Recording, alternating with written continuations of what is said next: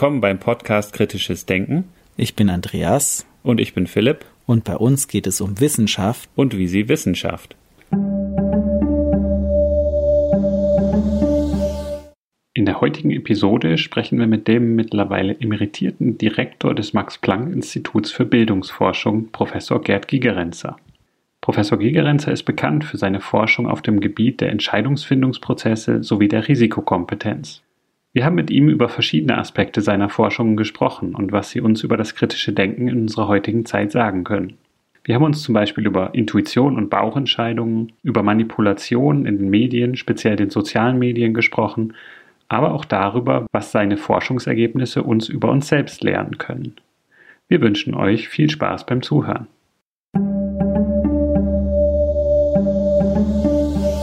Herzlich willkommen im Kritisches Denken Podcast, Gerd Gigerenzer. Ein super Ansprechpartner für uns auch mit den ganzen Themen, über die Sie in Ihrem bisherigen beruflichen Leben nachgedacht und auch publiziert mhm. haben. Wir beschäftigen uns sehr mit der rationalen Seite, wenn man so in dem Bild von Daniel Kahnemann sprechen will, schnelles Denken, langsames Denken. Bei uns geht es meistens um den Teil des langsamen Denkens. Ich frage Sie mal ganz provokativ, weil Sie ja auch sehr über Bauchgefühle, über Intuitionen, über die schnellen eigentlich Entscheidungen ja. geschrieben und gesprochen haben. Haben Sie da einen Favoriten? Was ist besser? Ich weiß, die Antwort ist wahrscheinlich beides, aber wie würden Sie das einschätzen? Ich denke, wenn ich das sagen darf, Sie haben die falsche Frage gestellt. Es ist eine unsinnige Frage, welches ist besser. Das wird von manchen meiner Kollegen so suggeriert oder verstärkt, ja, die nun meinen, es wäre eine Gegenüberstellung zwischen Intuition und bewussten Denken. Das ist falsch. Man braucht beides. Hm? Es ist ein Hin und Her. Es ist keine Opposition. Es ist nicht, dass bewusstes Überlegen immer besser sei als Intuition. In der Regel geht es hin und her. Zum Beispiel eine Studie mit 17 Nobelpreisträgern fand, dass die meisten ihren Durchbruch attribuierten auf das Hin und Her zwischen Daten, Intuition, ja, Experimente. Da spürt man, dass irgendwas nicht stimmt und so weiter. Und das ist meine Vision. Also die Frage, ist Intuition besser als bewusstes Nachdenken oder umgekehrt, ist die falsche Frage. Zunächst stellt sich auch die Frage, was ist eigentlich mit Intuition oder was meint man damit? Weil ich glaube, das kann man auch unterschiedlich verstehen. Ja, richtig. Also ich verstehe als unter Intuition ein gefühltes Wissen, was erstens auf langjähriger Erfahrung beruht. Zum Beispiel ein Schachspieler braucht langjährige Erfahrung, um Intuition zu haben. Zweitens, man spürt, was man tun soll oder lassen soll. Und das geht sehr schnell. Aber drittens, man kann es selbst nicht begründen. Also Intuition ist kein Sechsersinn, keine göttliche Eingabe und auch nichts, was nur Frauen haben. Wir Männer haben auch Intuition. Und es ist allerdings etwas, über das sich viele Bereiche in unserer Gesellschaft etwas lustig machen und darauf hinunterschauen. Einschließlich bei diesen dualen Prozesstheorien, zumindest bei manchen von denen, die Sie erwähnt haben, wo man Intuition und Emotion und andere Dinge gegenüberstellt zu bewussten Denken und langsamen Denken und dann behauptet, dass das letztere, langsames, bewussten Denken eigentlich immer besser sei. Es sei denn, wenn man keine Zeit hat. Das stimmt nicht. Selbst in Situationen, wo man genügend Zeit hat, wenn man Erfahrung hat, ist es oft besser, auf den ersten Impuls zu hören. Mhm. Es ist noch interessant, ähm, dass es ja auch so ein Erfahrungswissen ist. Und ich kann jetzt mal so ein äh, Beispiel aus meinem Arbeitskontext herausgreifen. Oft erlebe ich das so, dass zum Beispiel erfahrene Psychiater, Psychologen, die vertrauen bei Diagnosen ihrem Bauchgefühl, würde ich jetzt mal so sagen, und liegen damit aber oft falsch, weil sie einfach so einen Bestätigungsfehler unterliegen.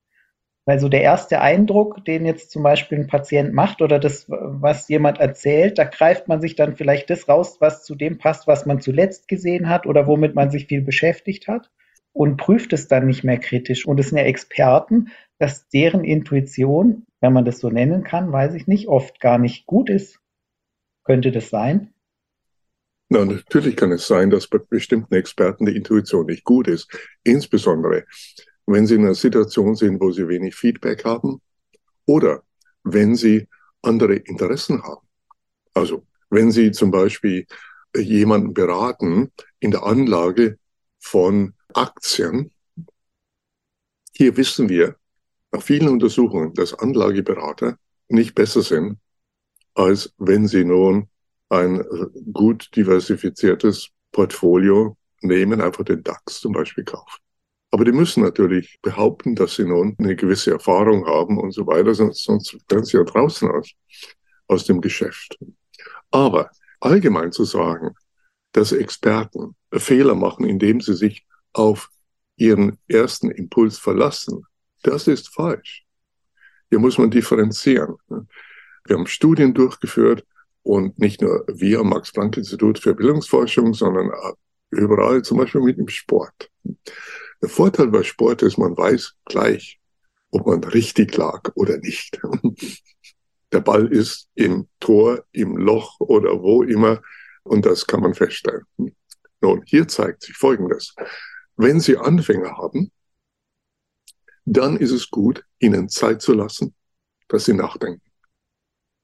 Wenn Sie es mit Experten zu tun haben, dann ist es gut, ihnen nicht Zeit zu lassen. Dann ist es besser, wenn diese Experten schnell entscheiden und nicht warten, selbst wenn sie mehr Zeit hätten.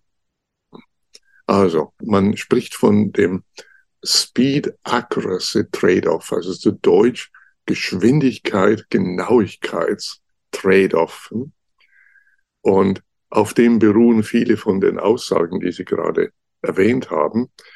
Der ist eben nur richtig, wenn man es mit Menschen zu tun haben, die mit Problemen umgeben, für die sie kaum Erfahrung haben. Und das sind die typischen Situationen, in denen diese sogenannten Biases in der Psychologie gefunden werden. Man hat Studenten, gibt ihnen Aufgaben, die sie noch nie gesehen haben, und dann haben sie auch wenig Motivation meist und äh, werden kaum bezahlt.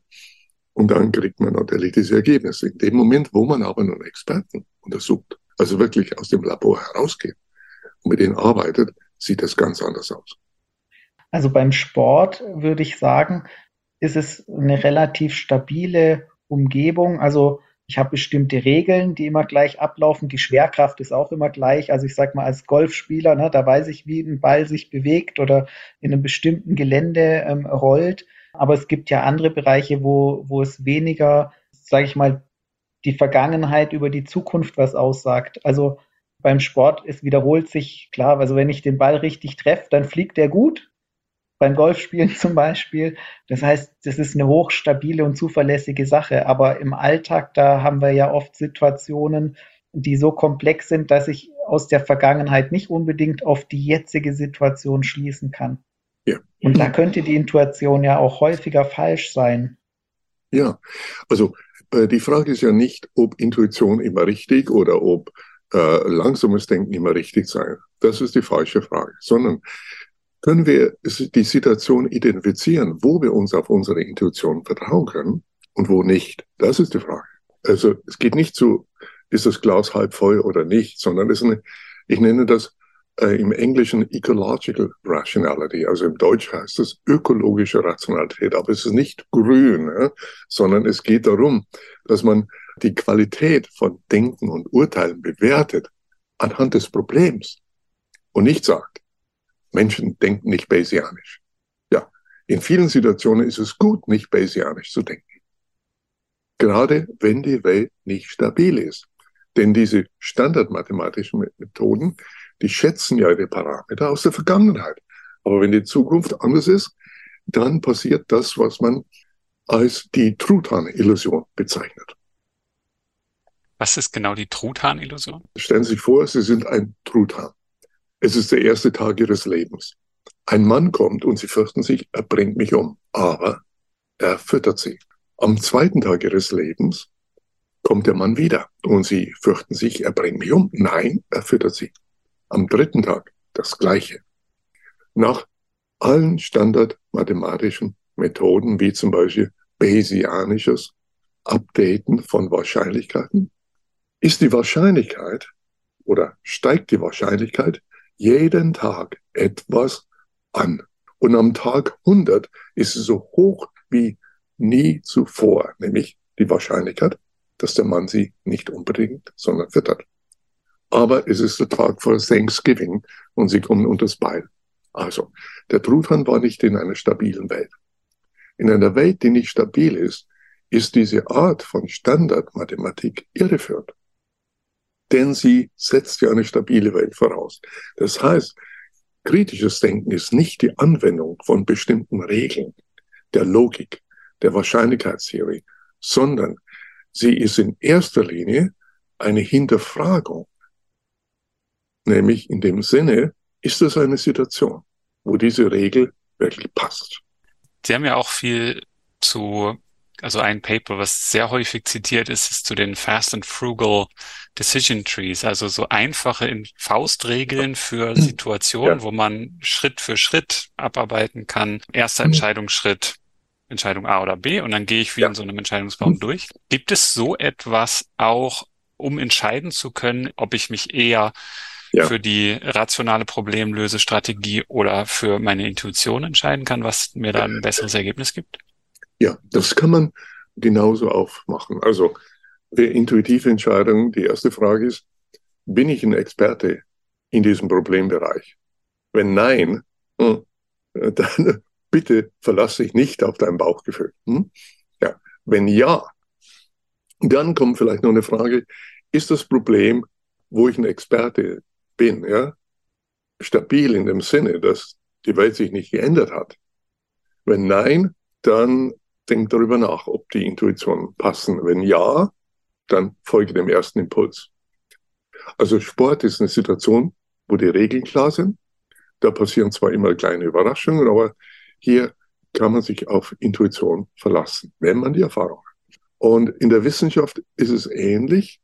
Also eine, ich sehe wenn ich eine Arbeit lese zur Begutachtung, nach der ersten Seite habe ich schon einen Eindruck, ob das etwas Großes ist oder nicht und kann es aber nicht direkt begründen.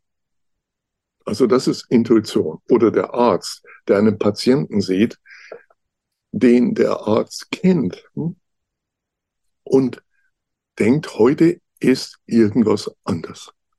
Ja. Kann es aber noch nicht erklären. Aber dann macht der Arzt oder der Ärztin den nächsten Schritt und macht Diagnose. Also ganz bewusstes Denken. Das ist ein Spiel, das hin und her geht. Und das möchte ich immer wieder betonen, denn wir sind sozusagen braingewashed. Also wir, wir, wir denken, dass Intuition das Gegenteil sei von den bewussten Denken. Das ist nicht so. Man braucht beides. Und doch ist ja Intuition passiert ja unbewusst, aber es kann durchaus rational sein. So könnte man auch sagen. Ich hänge noch bei dem Beispiel mit dem Truthahn. Ja. Also ich möchte es auch nicht so dichotom aufziehen. Das eine sozusagen, der Truthahn hätte auch die Intuition, ja gut, hier wird mir jetzt nichts passieren. Und wenn er statistisch vorgeht, würde er auch sagen, hier wird mir nichts passieren. Aber wenn er jetzt die Fähigkeit dazu hätte und die nötigen Informationen, könnte er ja kritisch hinterfragen, ja. Weshalb füttert er mich eigentlich? Und was landet bei ihm auf dem Teller? Ja, also die Truthahn-Illusion wird ja weniger häufig von Truthähnen begonnen, sondern von Menschen. Denken Sie mal an die Finanzkrise von 2008. Wenn Sie da äh, die Index sich anschauen, die Indizes über das Vertrauen in den Finanzmarkt, dann ist das im Zeitraum vorher kontinuierlich angestiegen. Und man hat hier die gleichen mathematischen Methoden verwendet, ja, die nämlich von der Vergangenheit in die Zukunft projizieren. Und erst kurz vor der Krise ist das Ganze zusammengebrochen. Also, wir sind diejenigen, die die Grundhaltillusion machen. Und man könnte sich natürlich jetzt sagen, ja, vielleicht wird es die Finanzwirtschaft das mal überdenken und nicht die Standardwahrscheinlichkeitstheorie weiterhin verwenden, auf den die meisten Methoden anwenden? Das ist die wirkliche Frage. Und warum passiert das nicht? Also ich arbeite seit Jahren mit der Bank von England darüber, wie man in einer unsicheren Finanzwelt mit solchen Entscheidungsbäumen, über die wir gerade sprachen, einfachen Entscheidungsbäumen, die robust sind, die Information ignorieren, damit man keine Schätzfehler, nicht zu viel Schätzfehler macht, wie man da eine sichere Welt in der Finanz herstellen kann. Also, Ihre Frage ist wirklich nicht über den Truthahn, sondern über uns Menschen. Warum denken wir, dass wenn wir scheitern in einer ungewissen Welt mit einer komplexen Methode, warum denken wir, dass wir das jetzt noch komplexer machen werden, hm? statt einfacher? Das ist die Frage. Mhm. Weil ja die Unvorhersehbarkeit, ich versuche dann alles in mein Modell zu integrieren und ich integriere dann in dem Modell praktisch Sachen, die eher zufällig sind, aber eben nicht wirklich einen konsistenten Zusammenhang mit dem interessierenden Merkmal eigentlich aufweisen, so dass ich dann in dem Modell einfach das Rauschen sozusagen mitmodelliere und nicht das Wesentliche dann praktisch fokussiere, könnte man sagen. So ein Overfitting. Es ist wichtig zu unterscheiden zwischen Situationen von berechenbaren Risiken und solchen, wo hochgradig Ungewissheit da ist. Im Englischen nennt man das Risk gegenüber Uncertainty. Also wenn Sie in einer Situation von Risiken sind, wo Sie alles berechnen können, zum Beispiel wenn Sie heute Abend ins Casino gehen und Roulette spielen, dann können Sie sich ausrechnen, was Sie verlieren. Also was Sie erwarten können zu verlieren, eine lange Sicht. Ja? Und da gibt's nichts Neues im Casino. Es gibt 36 Zahlen und eine Null und das war's. Keine 37. In der wirklichen Welt kann es 37 passieren. Und ganz allgemein kann man sagen, in einer stabilen Welt, wo man die Risiken berechnen kann, da lohnen sich komplexe Methoden. Das gilt auch für künstliche Intelligenz. Also wenn die, ein Problem wohl definiert ist und die Zukunft das Gleiche ist wie die Vergangenheit, wie Spiele, wie Schach und Go, da schlägt uns künstliche Intelligenz. Wenn das aber nicht der Fall ist, wenn wir unter Ungewissheit urteilen und Entscheidungen treffen, dann ist das nicht der Fall. Hier ist es ein Fehler, die gesamte Information von der Vergangenheit einfach in die Zukunft zu projizieren. Und hier hilft uns Big Data wenig. Und man kann sogar oft mit einem einzigen Datenpunkt bessere Vorhersagen machen als Big Data Analytics. Also wir haben das mal für Google Flu Trends gezeigt. Ich weiß nicht, ob Sie sich noch erinnern. Also die Google-Ingenieure wollten den Verlauf der Grippe vorhersagen. Und dazu hat man 500 Millionen Suchbegriffe analysiert und mit Big Data einen geheimen Algorithmus konstruiert, der mit 45 Variablen am Ende gearbeitet hat, um vorherzusagen, wie im Moment die Grippesituation ist. Und das war, man wollte das jetzt vorherzusagen, sozusagen, denn wie sieht es jetzt in den nächsten Tagen aus? Hm? Und das lief schief als dann die Schweinegrippe unerwartete kam. Das ist so ein Ereignis, ja, das nicht mit drin ist. Und dann, was ist passiert? Die Schweinegrippe kam außerhalb der Saison, im Frühjahr und Sommer.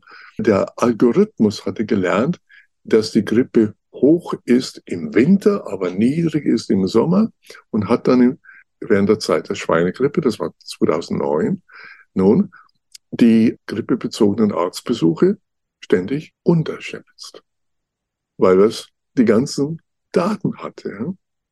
Und das ist ähnlich wie mit dem Truthahn. Und ich interessiere mich für, was ich nenne, psychologische KI. Das heißt, dass man nicht nur Machine Learning, statistische Algorithmen macht, sondern sich dafür interessiert, wie das menschliche Gehirn mit solchen Situationen der Ungewissheit umgeht. Und eines, was wir wissen, ist, dass das Gehirn mit Heuristiken arbeitet. Das ist sozusagen die Kunst, die äh, sich auf das Wesentliche zu konzentrieren und den Rest zu ignorieren, wie diese Entscheidungsbäume, von denen wir gesprochen haben. Und in diesem Fall wissen wir aus der Gedächtnisforschung und aus anderen Bereichen, das menschliche Gehirn vergisst in Situationen von Ungewissheit, ja, und es benutzt nur die jüngste Information, um da eine Vorhersage zu machen. Das ist als Recency-Heuristik bekannt.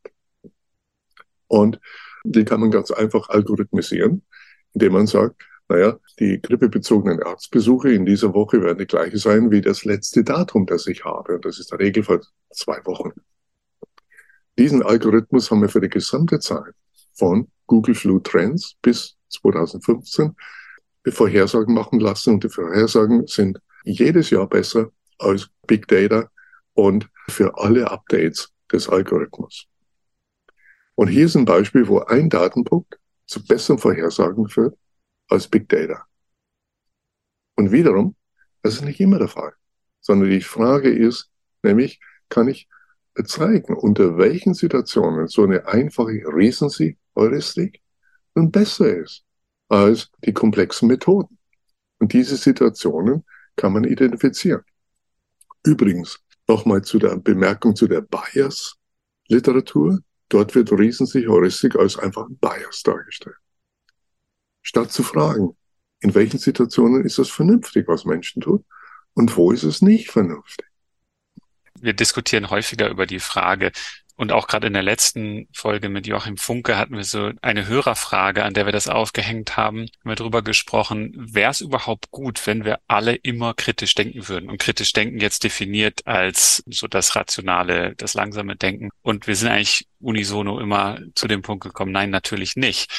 Aber warum eigentlich nicht? Und wir bringen oft auch den Punkt, dass diese ganzen Heuristiken, die evolutionär ja auch sich entwickelt haben, in einem bestimmten Umfeld, muss man natürlich dazu sagen, auch ihre Sinnhaftigkeit haben. Oft verstehen wir das nicht. Deswegen finde ich es auch eine wichtige Sache, wie man das Ganze formuliert, oder? Sie sagen, das sind jetzt Bias. Das ist ein, so ein Schandfleck. Das muss ich irgendwie loswerden. Impliziert das ja. Mhm. Und ich finde aber die Frage auch gut, wie kann mir das denn auch, das Gehirn ist ja ein ökonomisches Organ, das, ja. wir sind eigentlich eher denkfaul, wir sind nicht dazu gemacht, intellektuelle Höchstleistung zu vollbringen, sondern in einer gegebenen Umwelt zu überleben. Und da ist auch nicht, Sie haben ja auch das Konzept beschrieben, die Optimizer und die Satisficer.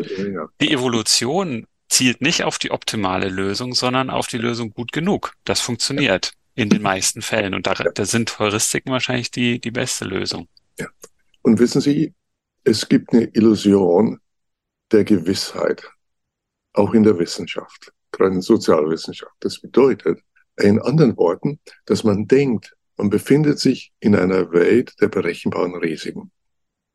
Und dann kann man optimieren. Aber nur dann. Der Begriff Optimierung, der wird heute dafür verwendet, dass man etwas besser tut als was anderes. Das ist nicht Optimierung. Optimierung bedeutet, dass man das Beste findet. Also es ist ein mathematischer Begriff. Man findet das Minimum oder das Maximum einer Funktion. Und dazu braucht man eine Gewissheit der Welt, eine stabile Welt. Aber wir entscheiden uns meistens in Situationen, wo es das alles nicht gibt. Also, wer ist der richtige Partner für Sie? Welcher Job ist das, was mich wirklich herausfordert? Und den ich nehmen soll. Oder einfach nur, wo soll ich mein Geld investieren? Oder soll ich diesen Podcast hier zusagen oder nicht? Hier kann ich nichts berechnen. Hier kann ich einfach nach Heuristiken gehen und denken, Andreas und Philipp machen wohl wahrscheinlich was Gutes und dann unterstütze ich sie einfach.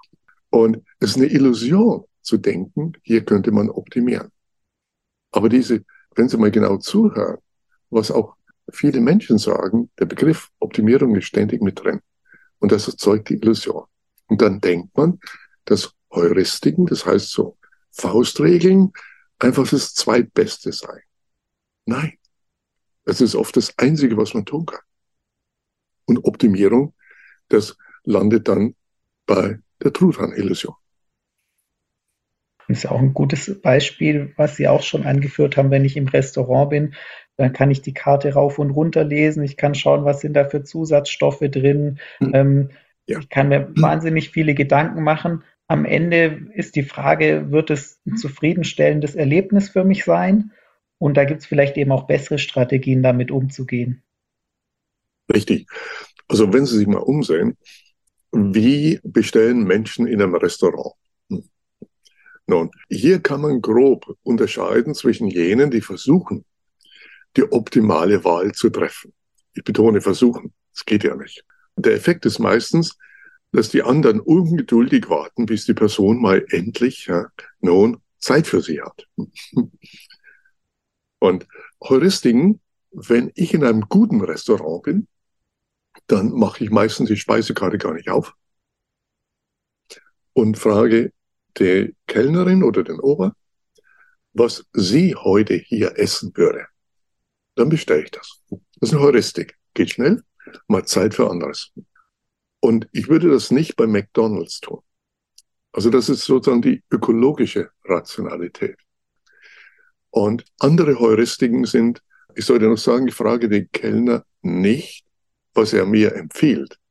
Weil dann beginnt er nachzudenken und denkt, oh, der, der Mann, der klingt etwas bayerisch, haben wir was Bayerisches? Und dann laden sie in Unglück. Und andere Heuristiken sind satisfying. Sie haben eine Idee, was Sie wollen, also heute Fisch, und dann lesen Sie, wenn Sie eine lange Karte haben, nicht die ganze durch, sondern Sie nehmen das erste, was gut genug ist. Und machen dazu. Können viele Menschen nicht. Ich könnte ja was Besseres geben. Aber das ist genau das Problem. Und dann, ja, und so gibt es eine Menge von Heuristiken. Es könnte ja auch sein, dass, also wenn man psychologisch denkt, wir haben ja alle als Menschen das Bedürfnis, die Kontrolle zu behalten oder zu haben. Und Sie haben ja auch in Ihrem aktuellen populärwissenschaftlichen Buch Klick geschrieben ja. über in unserer digitalen Welt und zwar, wie wir A, gute Entscheidungen treffen, aber auch, wie wir die Kontrolle behalten. Was meinen Sie genau damit? Tja, Kontrolle bedeutet hier, dass man die Entscheidungen selbst trifft und aufgrund äh, und informierte Entscheidungen trifft. Und während immer mehr Menschen es äh, sich eher bequem machen und den digitalen Assistenten die Entscheidung treffen lässt. Beispiel YouTube. Etwa 75 Prozent aller Videos, die sich Menschen anschauen auf YouTube, haben sie nicht selbst gewählt, sondern das Recommender-System. Und sie folgen das einfach. Das ist ein einfaches Beispiel, wie die Kontrolle weggeht. Und viele finden das ja gut. Ja? Da muss ich selber nicht nachdenken. Und äh, oft geht es, nur äh, gibt es da ein Problem. Nicht nur, dass das man selber irgendwann mal vergisst, noch sein Leben in der Hand zu haben, sondern der Algorithmus, man bezahlt ja nicht für YouTube, zumindest die meisten nicht. Ja. Und der Algorithmus, er ist so angelegt, dass er denen dient, die dafür bezahlen, nämlich die Werbetreibenden.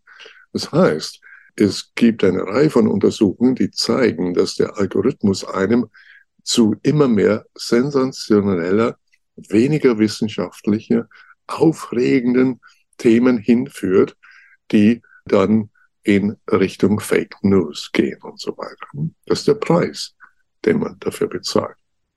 Also ich denke, in der digitalen Welt sollte man sich nicht zurücklehnen, sondern alles tun, damit man selber die Fernsteuerung seiner Emotionen in der Hand behält. Ich fand es auch ganz spannend, vielleicht das noch als Ergänzung aus dem Buch äh, Klick. Da haben Sie immer mal wieder Beispiele gebracht aus einer, nicht YouTube, aber Netflix-Serie Black Mirror. Ich finde diese Folgen auch ganz spannend. Ich habe sie jetzt mittlerweile alle gesehen. Da werden Szenarien, die eigentlich so sich anfühlen wie aus der heutigen Zeit, aber mit ein paar technischen Kniffen oder Innovationen, wo einem vor Auge geführt wird, wie die Technologie unser Leben verändert, wie es ja. bestimmte äh, wichtige Aspekte unseres Lebens verändert. Und Black Mirror ist ja auch, glaube ich, wegen dem Handybildschirm, oder? Wenn er aus ist, ist es wie so ein schwarzer Richtig. Spiegel, der uns vorgehalten wird. Das haben Sie beschrieben. Ich fand das sehr interessant, diese Fernsehserie, die ich vorher geschaut hatte. Und dann habe ich in Ihrem Buch das gelesen und dann schien mir immer schon so, ja, das, das ist mhm. wichtig, jetzt darüber nachzudenken, was passiert ja. da gerade, ja. was, was würde, ja. was passiert mit mir, weil ich habe auch ein Handy und ich mhm. kann das alles sehr konkret auf mich beziehen und mache mir Gedanken drüber, was das für meine Kontrolle über mein Leben bedeutet. Ja, also die eine der Black Mirror Serien, die relativ bekannt ist, heißt Downfall, also Untergang.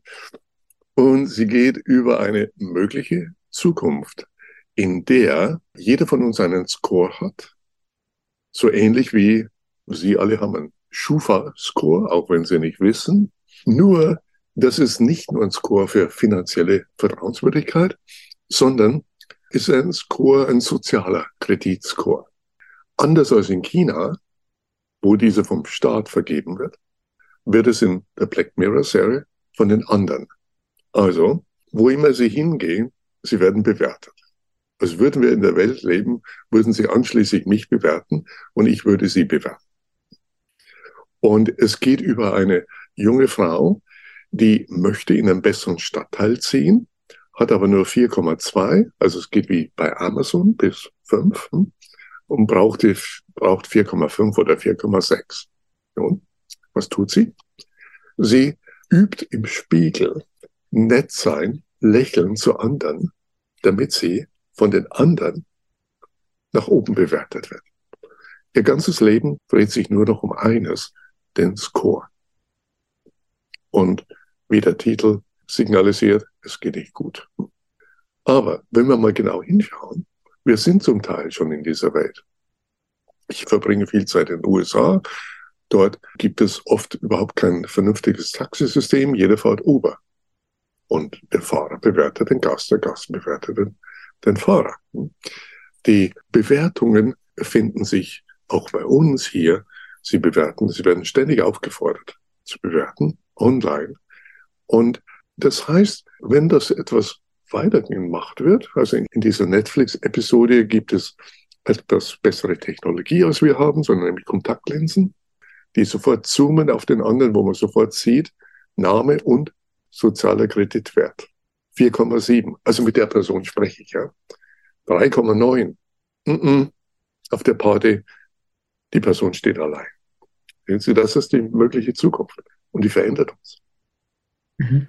Also man kann ja sehen, dass das in, in China versucht wird, ja auch explizit solche Systeme einzuführen oder auszuprobieren, zu testen. Und gleichwohl haben wir bei uns ja auch das Problem, dass sehr viele Informationen über uns gesammelt werden oder wir preisgeben, die ja dann auch wieder unser Verhalten steuern, ähnlich jetzt wie wenn ich versuche, einen bestimmten Kredit zu bekommen, also sozialen Kredit jetzt in dem Fall, mhm. könnte jetzt ja auch ein realer finanzieller Kredit sein, aber auch, ne, wenn ich jetzt, sag ich mal, Informationen, die erschlossen werden können über meinen Gesundheitszustand oder ähnliches, können ja beeinflussen, was bekomme ich für Versicherungen angeboten oder ähnliches. Mhm. Und die Schwierigkeit ist ja, dass das so intransparent ist, was heute passiert. Ich glaube, das ist, das ist so ein großes Problem. China hat das soziale Kreditsystem im Moment in einer experimentellen Form, das in etwa 40 Städten erprobt wird. Und hier bekommt jeder einen Score, ähnlich wie in der Netflix-Serie, aber der wird jetzt nicht von den anderen vergeben, sondern der wird von einem Staat und von den Tech-Firmen vergeben. Und dieser Score umfasst alles, was man erfassen kann. Also die ganzen Online-Daten und darüber hinaus. Einschließlich sozialen Verhalten. Also wenn Sie Ihre Eltern besuchen, die schon etwas älter sind, dann kriegen Sie einen Punkt, gehen die Punkte nach oben. Wenn Sie äh, Dalai Lama in die Suchmaschine eingeben, dann geht's nach unten. Und Personen, die zu viel Video spielen, auch nach unten. Hm?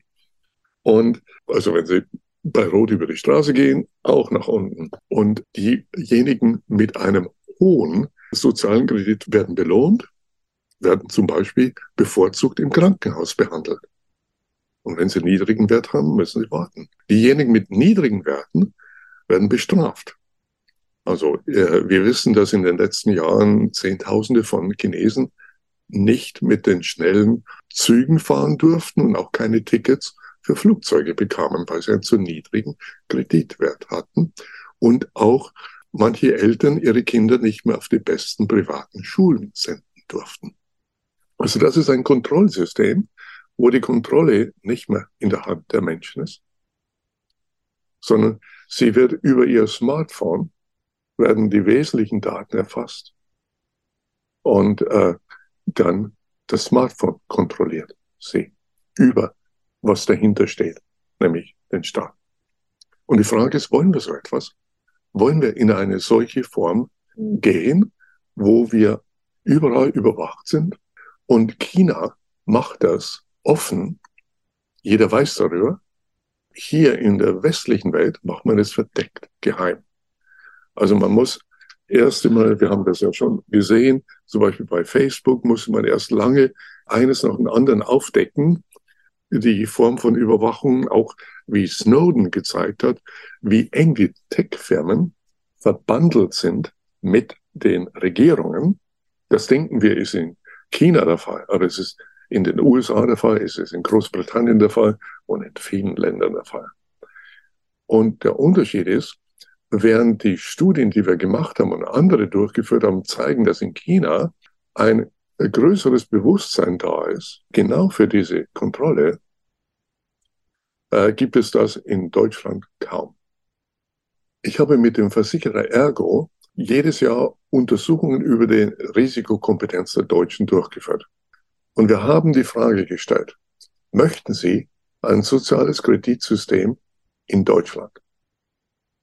Und wir haben erklärt, dass auch die politische Meinung damit verarbeitet werden.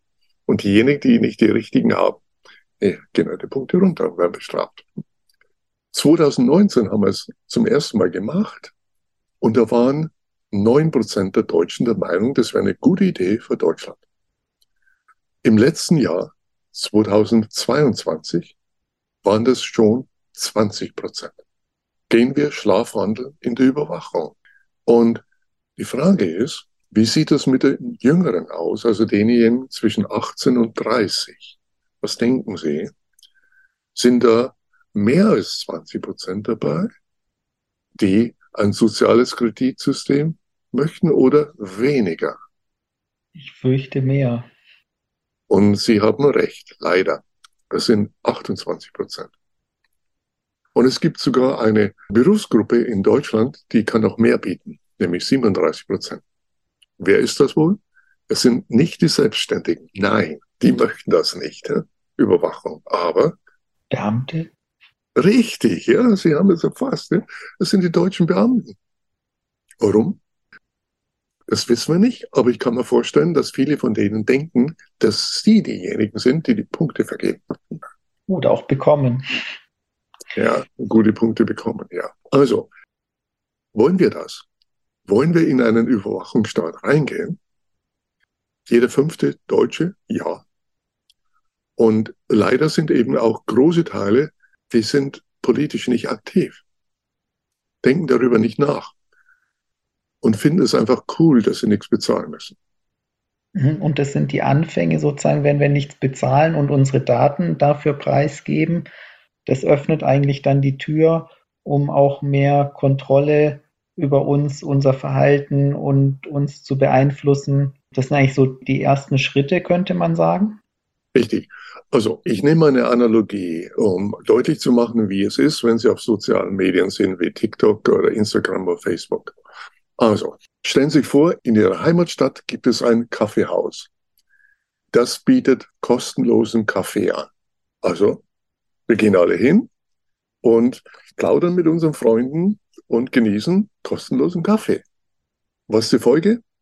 Die anderen Kaffeehäuser gehen bankrott. Und sie haben keine Wahl mehr. Aber, naja, wir sind immer noch dort mit unseren Freunden und das ist kostenlos.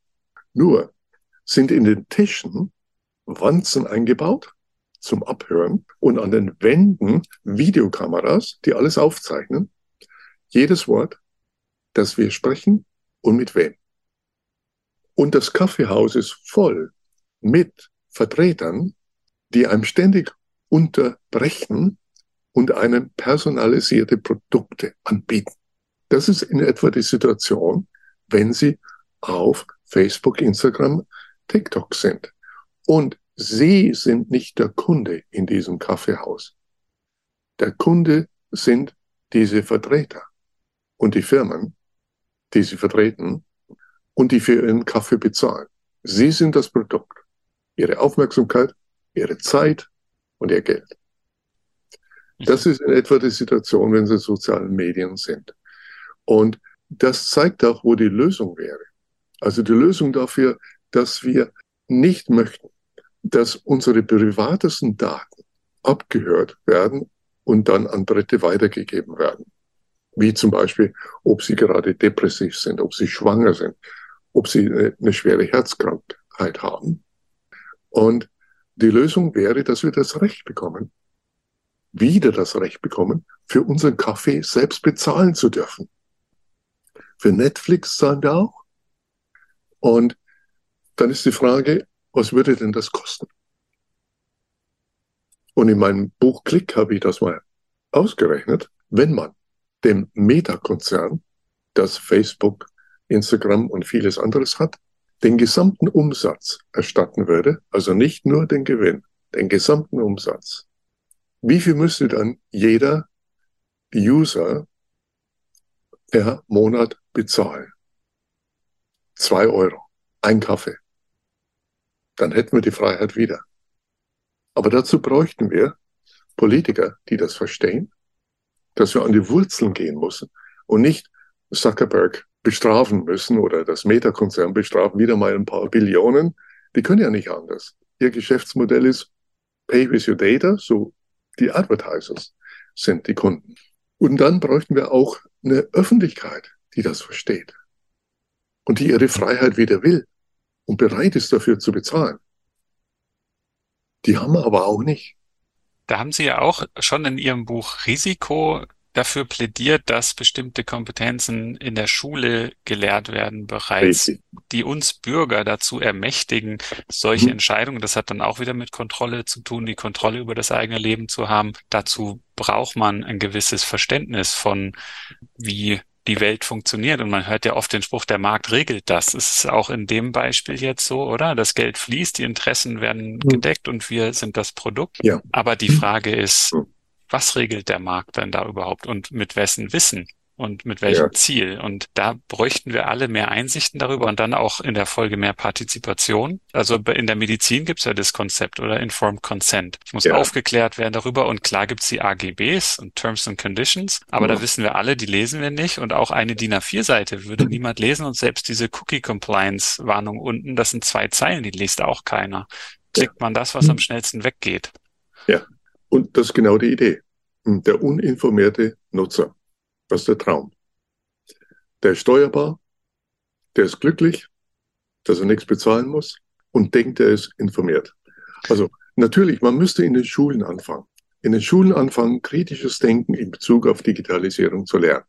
Was wäre das? Also zum Beispiel, es gibt eine Studie in Stanford von Kollegen von mir, die äh, über 3000 Undergraduates und Highschool-Students untersucht haben und ihnen wirkliche Webseiten gegeben haben und gesagt haben, also zum Beispiel eine Webseite über Mindestlohn, pro oder contra. Ist das vertrauenswürdig? Oder steckt da jemand mit Interessen dahinter, der einem ja manipulieren möchte? Sie haben gefunden, wie machen die Studenten das? Sie lesen von oben bis unten und dann sieht's cool aus und denken, das vertrauenswürdig. 96 Prozent von über 3000 jungen Menschen haben keine Ahnung, wie man die Vertrauenswürdigkeit einer Webseite beurteilt. Dafür gibt es einfache Heuristiken, also Faustregeln. Zum Beispiel das, was Faktenchecker machen. Also in diesem Fall, Sie lesen an und sehen ungefähr, um was es geht, und dann lesen Sie nicht weiter, sondern Sie gehen raus aus der Webseite über About Us, ja, und gehen dahinter um herauszufinden, wer steckt hinter dieser Webseite. Das nennt man laterales Lesen. Also wer. Und das ist ja etwas, was uns das Internet ermöglicht. Stattdessen sind die Digital Natives nur im alten Verhalten verfangen und kennen diese Techniken nicht. Eine andere einfache Regel ist Klickdisziplin. Klickt nicht auf den ersten oder zweiten Eintrag. Es ist immer noch so, wie da Studien in Deutschland zeigen, dass die Hälfte der Bevölkerung der Meinung ist, dass der erste Eindruck der wichtigste ist. Oder zumindest der beliebteste. Der erste Eindruck ist derjenige, von dem sich die Suchmaschine wie Google erwartet, dass er am meisten Einkommen macht. Und zu den AGBs, stellen Sie mal vor, Sie sind heute Abend mit Ihrem Partner, Partnerin im Bett und schauen Fernsehen. Und am nächsten Morgen bekommen Sie Reklame auf Ihrem Smartphone über Viagra und andere potenzstärkende Mittel. Warum? Nun, Wahrscheinlich haben sie sich einen Smart TV gekauft und die Datenschutzerklärung nicht gelesen. Samsung schreibt darin ganz klar, führen Sie keine persönlichen Gespräche vor dem Fernseher, die werden aufgezeichnet und mit allem anderen, was sowieso aufgezeichnet wird, an Dritte weitergegeben. Also hier könnte man sagen, die Leute sind bequem, lesen nichts mehr und lassen einfach die Kontrolle weg. Ja.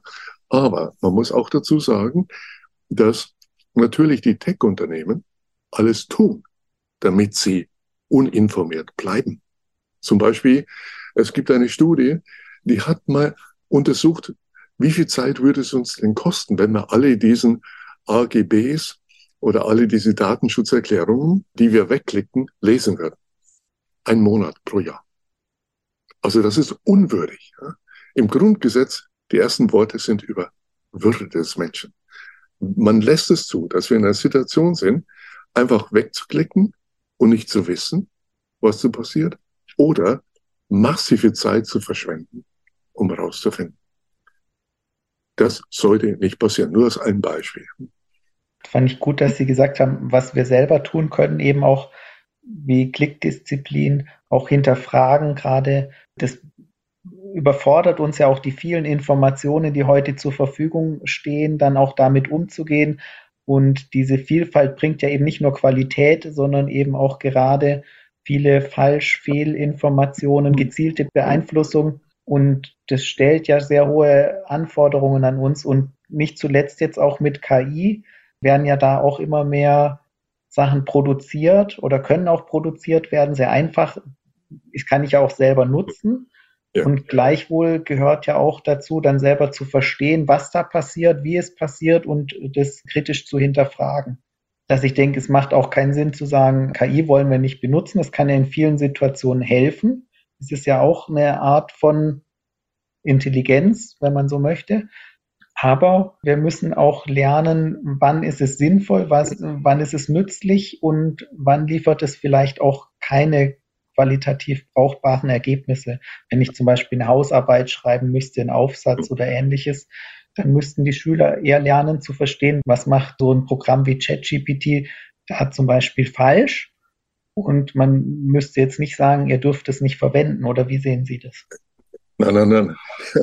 Also wiederum die ganze Opposition zwischen Technophobie und blindes Vertrauen in Techno, das ist jenseits von kritischen Denken. Also ich könnte nicht leben ohne Internet. Also wahrscheinlich könnte ich schon leben, aber meine Arbeit ist wirklich so abgestimmt.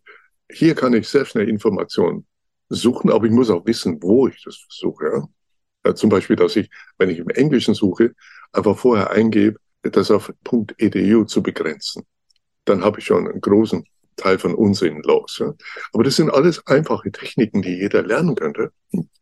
Und die Frage ist wirklich, zu lernen, die Kontrolle zu behalten und nicht wegzugeben. Und die Kontrolle gibt man nicht weg an das Smartphone oder an KI, sondern an die Personen, die dahinter stecken, an einen Zuckerberg, einen Elon Musk, einen Putin, einen Xi. Und was diese Personen im Sinne haben. Und hier, äh, das ist auch ein Grund, warum ich das Buch Klick geschrieben habe, um Menschen zu helfen, besser zu verstehen und dann auch in manchen Fällen muss man die Kontrolle wieder wirklich sich selber zurückerarbeiten. Also die psychologischen Techniken. Also viele meiner besten Postdocs arbeiten mit den großen amerikanischen, kalifornischen Tech-Firmen. Warum? Weil sie dort mehr Geld bekommen als bei Max Bank. Aber was sie machen, ist im Wesentlichen, und ich finde es sehr schade, nämlich andere Menschen zu beeinflussen, damit sie länger auf der Plattform bleiben oder den nächsten Klick vorhersagen. Das versteht man erst, wenn einem klar ist, dass das Businessmodell die eigene Psyche macht, nämlich zahl mit deinen Daten.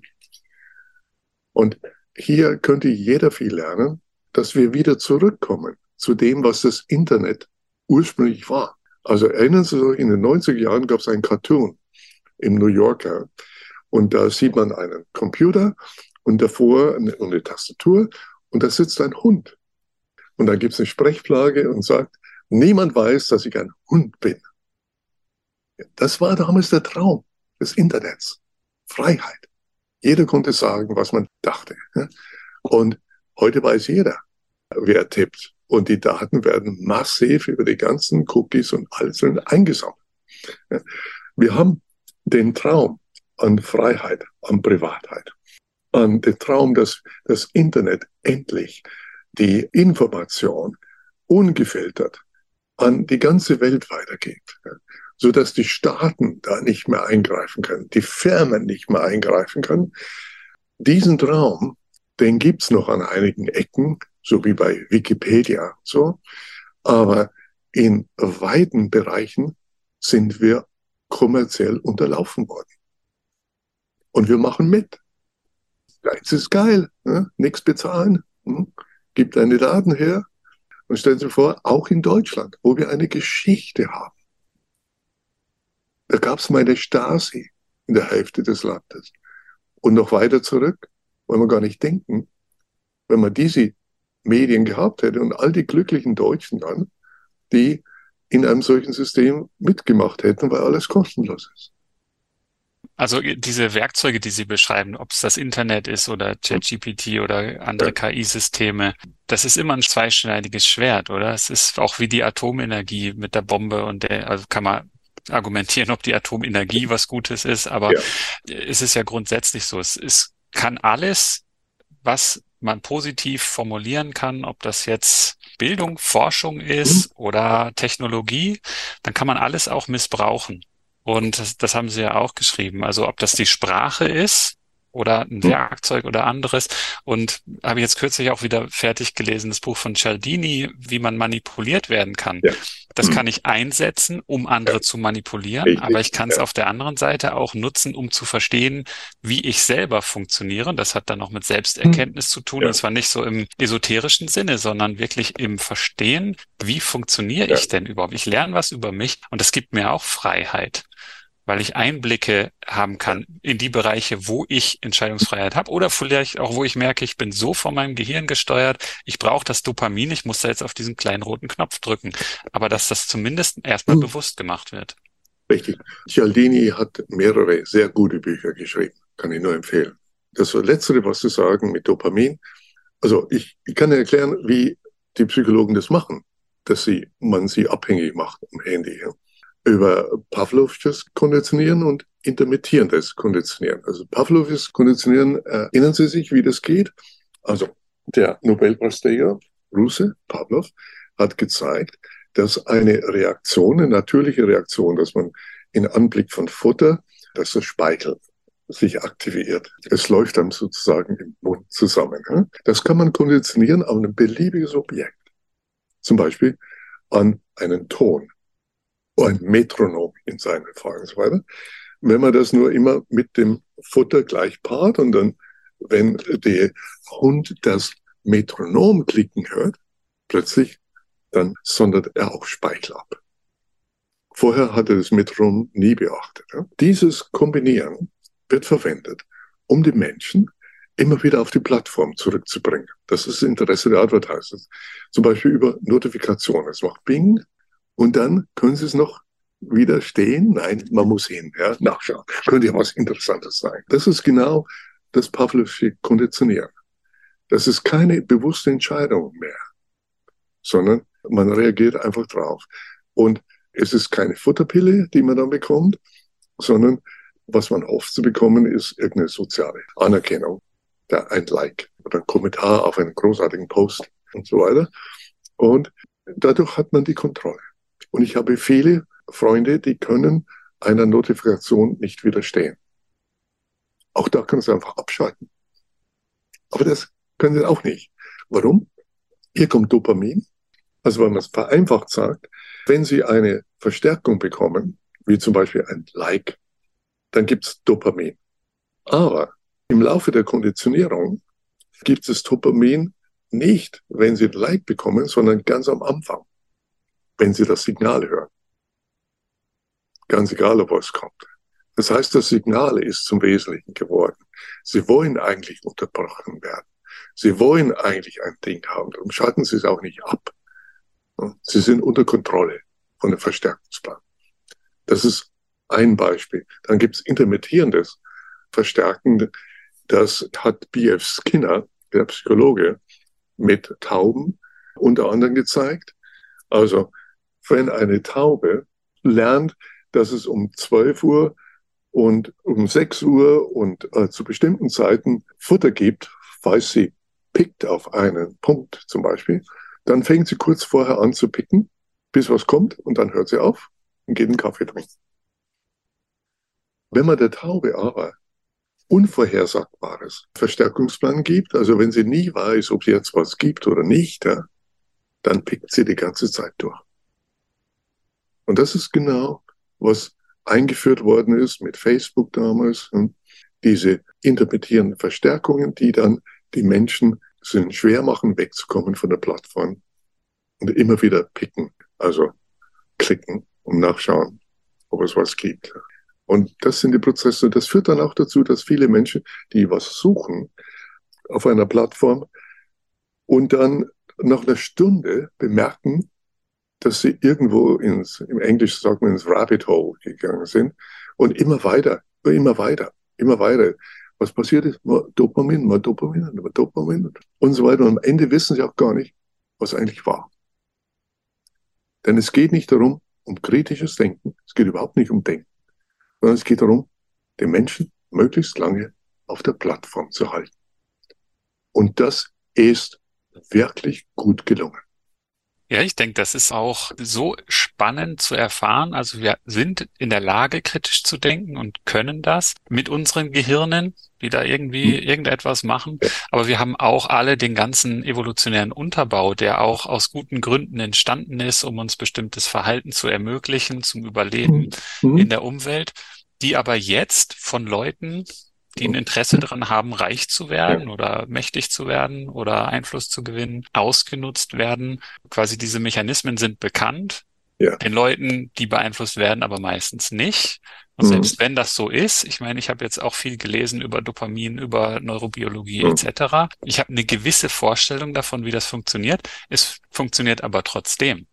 Ja. Es fällt mir dann auf und dann das ermöglicht mir vielleicht Verhaltensweisen zu entwickeln, wo ich mich dekonditionieren ja. kann. Aber das ist extrem schwer. Also das ist wie eine Uphill Battle, oder? Also ich, ich habe es da extrem schwer. Da sind Wirkmechanismen am Gange, die mir dann das kritische Denken selbst sehr schwierig machen unter bestimmten Bedingungen. Das ist nicht einfach, aber es ist trotzdem definitiv und dringend anzuraten, auch diese Haltung zu entwickeln hm. dem gegenüber, ja, oder? Aber es geht.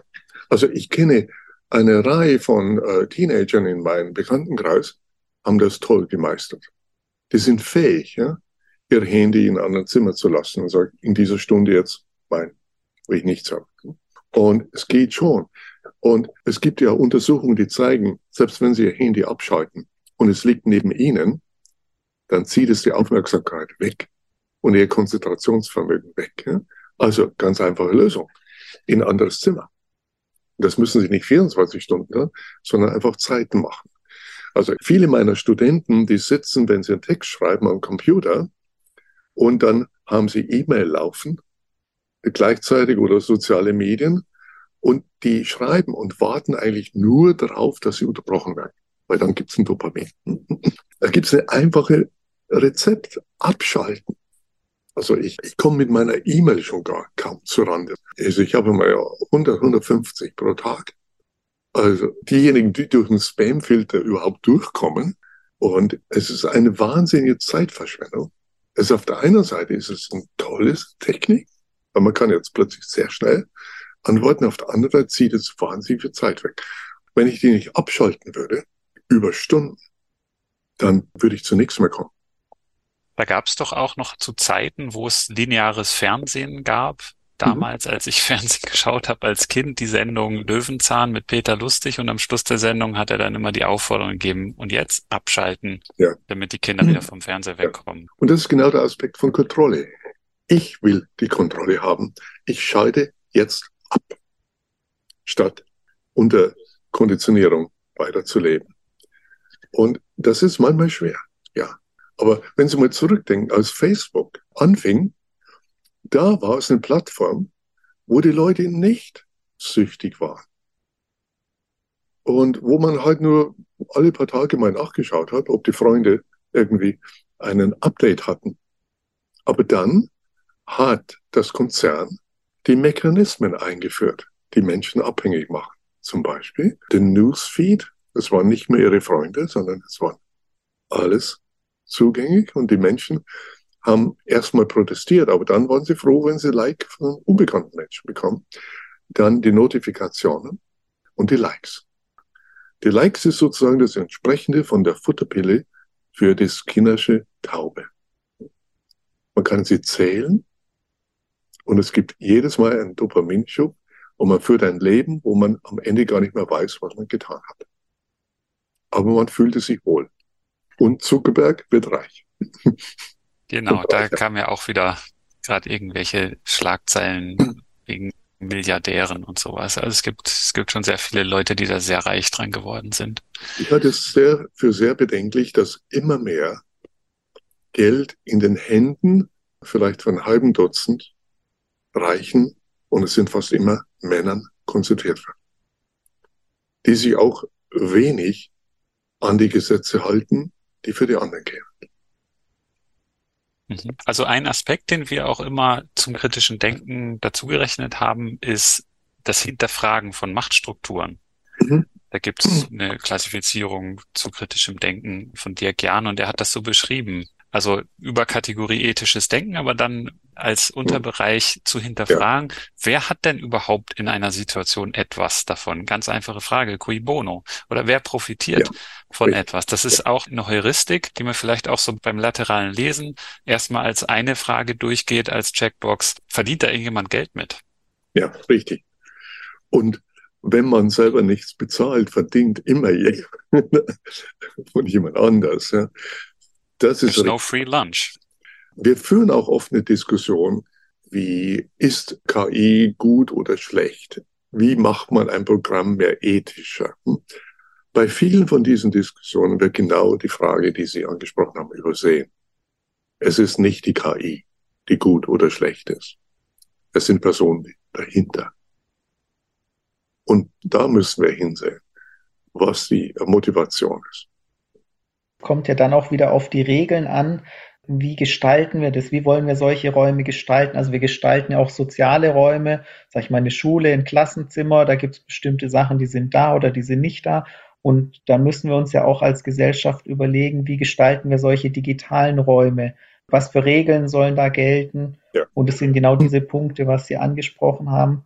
Schwierigkeit ist natürlich, sowas dann auch umzusetzen, weil wir ja auch in einer Welt leben, wo eben solche großen Konzerne immer Möglichkeiten haben, ihren Sitz nach da oder dort zu verlegen und wir eigentlich global vernetzt sind und es ist schwierig, international ähm, Regulierungen da einzuführen. Das ist eine schwierige Herausforderung, würde ich sagen. Ja, das ist richtig. Aber nach meiner Ansicht verstecken sich viele Politiker hinter genau dieser Frage. Zum Beispiel die Europäische Union ist eher ein Vorbild. Die Commission ist ein Vorbild, ja, dass man wirklich zupackt. Ja. Und Personen wie Vestager, wir können glücklich sein, dass wir das haben. Ich sehe das in Deutschland kaum. Und wir könnten auch national etwas tun. Zum Beispiel junge Menschen stark machen. Wie geht das? Es gibt einen Digitalpakt Schule, da werden Milliarden ausgegeben für Technologie, für Geräte, wie Whiteboards oder Tablets. Warum gibt man nichts aus, um Jugendliche und Lehrer smart zu machen. Da ist nichts, soweit ich weiß, so gut wie nichts vorgesehen. Also man bedient die Industrie, aber nicht die Menschen. Das ist in Deutschland.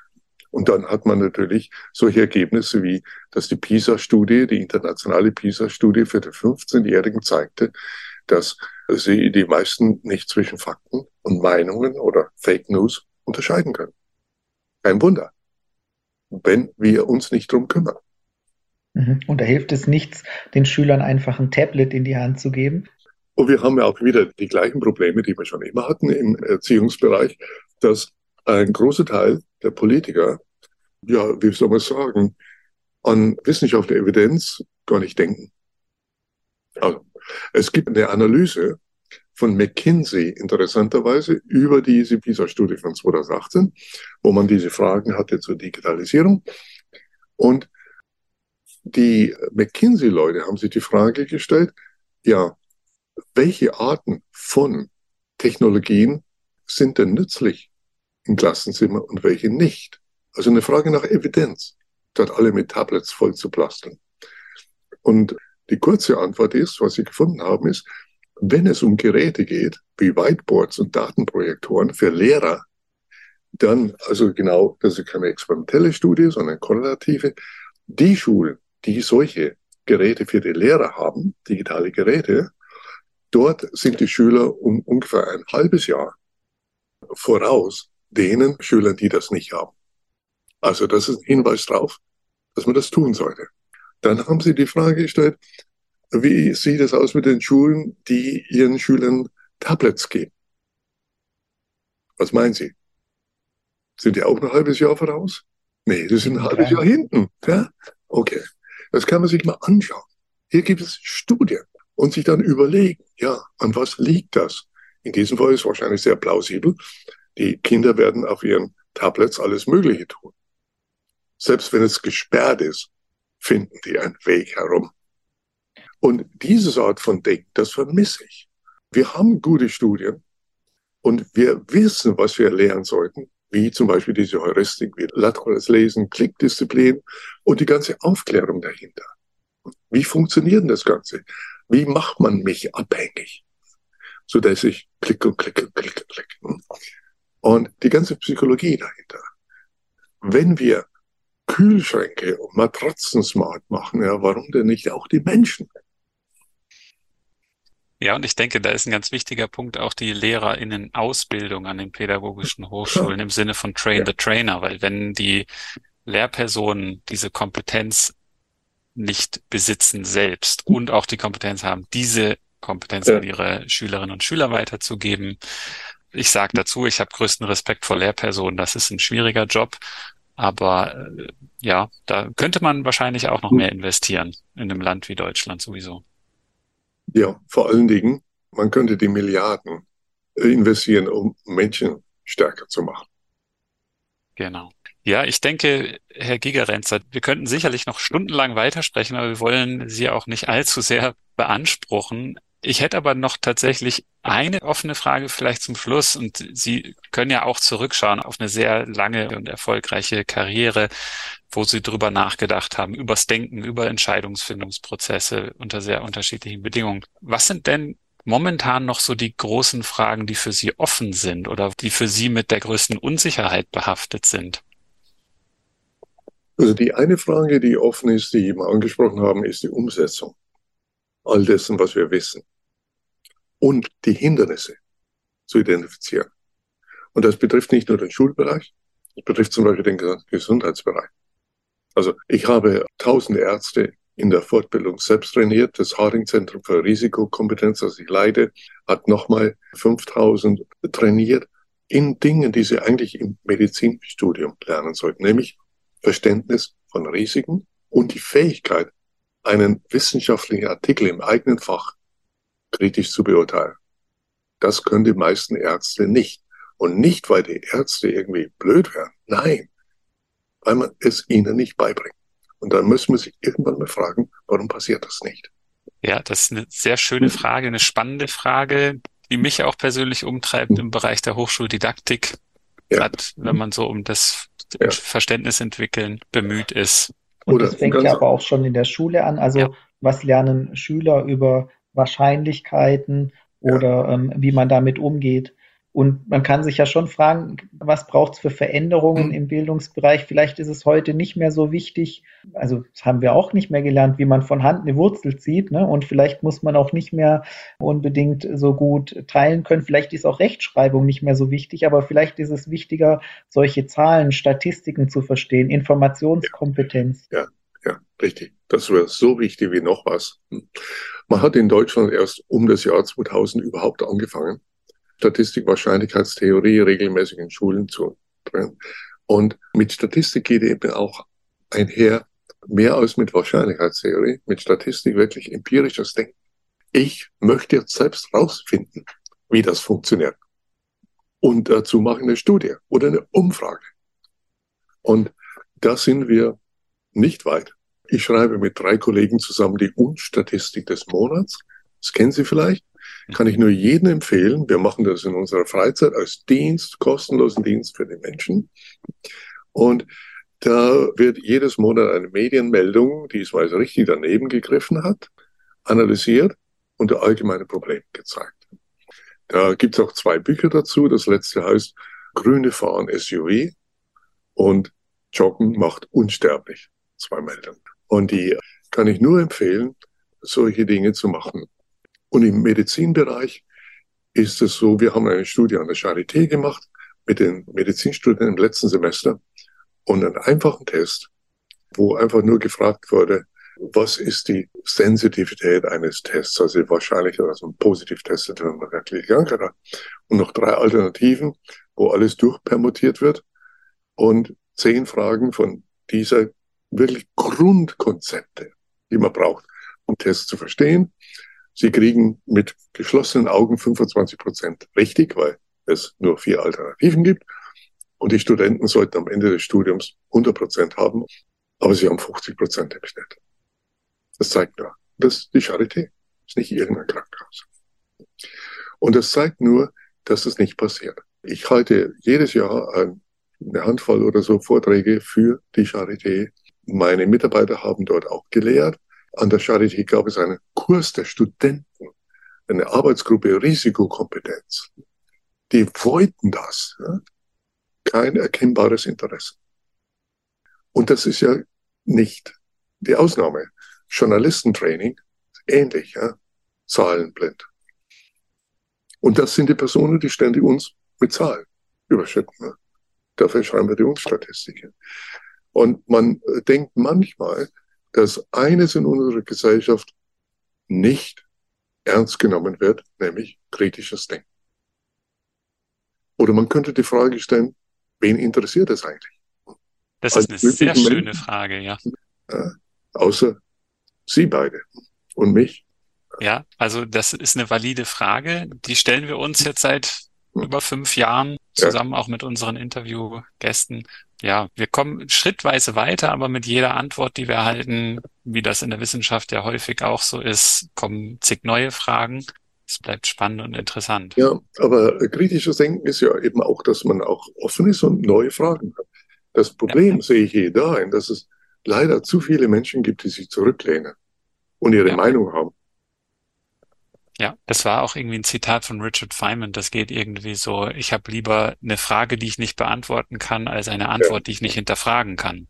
Ja. Oder aber es ist eine Haltungsfrage, mhm. die man auch entwickeln muss in der Schule, im Studium. Mhm. Eigentlich kann man damit im Kindergarten schon anfangen. Wir hatten auch mal die Folge über Philosophieren mit Kindern, wo das Fragen stellen mit Kindern das diskutieren und das auch einander ernst nehmen und zuhören, schon ja. ganz von Anfang als Wert erkannt wird.